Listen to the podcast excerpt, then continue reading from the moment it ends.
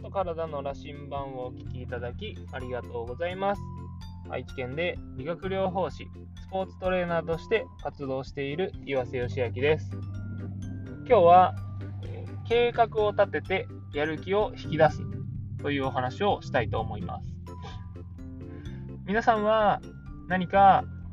自分自身がですね、取り組むことに対して、えやる気が維持できないな、うんと、モチベーションが維持できないなと感じたことはありますでしょうか？私自身は、以前はですね、このモチベーションを維持する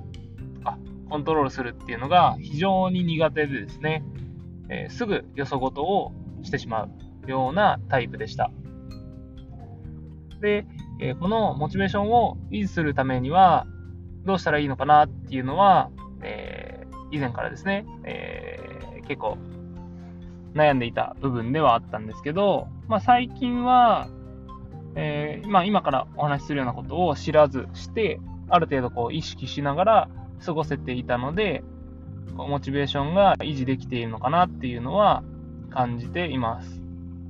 で、えー、なので、今日はですね、そのような方に、モチベーションがうまく維持できないとかっていうような方に、何かこう役に立つ情報が、えお届けできたらなと思って、えお話しします。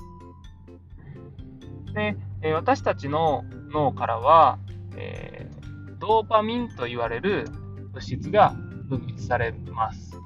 で、このドーパミンというのは、え私たちが楽しいと感じている時に、えよく分泌されるんですけども、なので、こう、ドーパミンが分泌されていると、すごい集中力が高かったりとか、え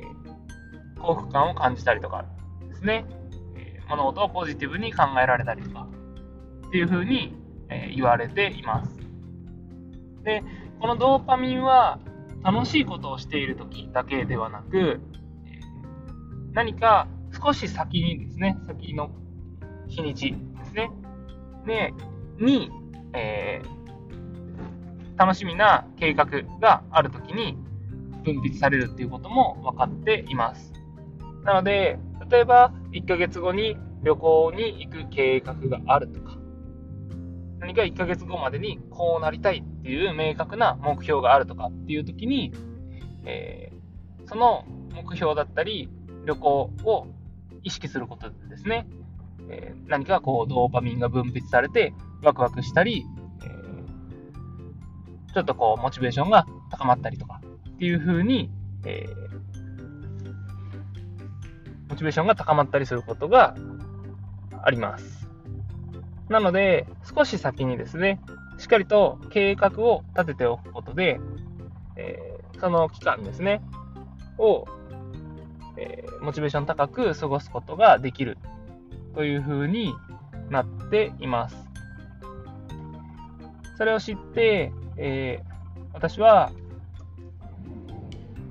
自分自身は最近はそうやって目標を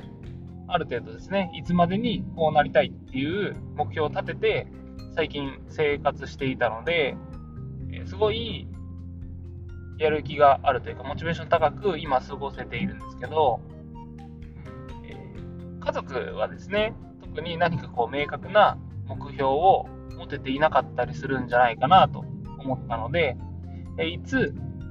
こうなんかこう、楽しみな計画があるっていうものを作ろうと思って、家族旅行を、え、すぐですね、この話を聞いた時にすぐに計画しようと思いました。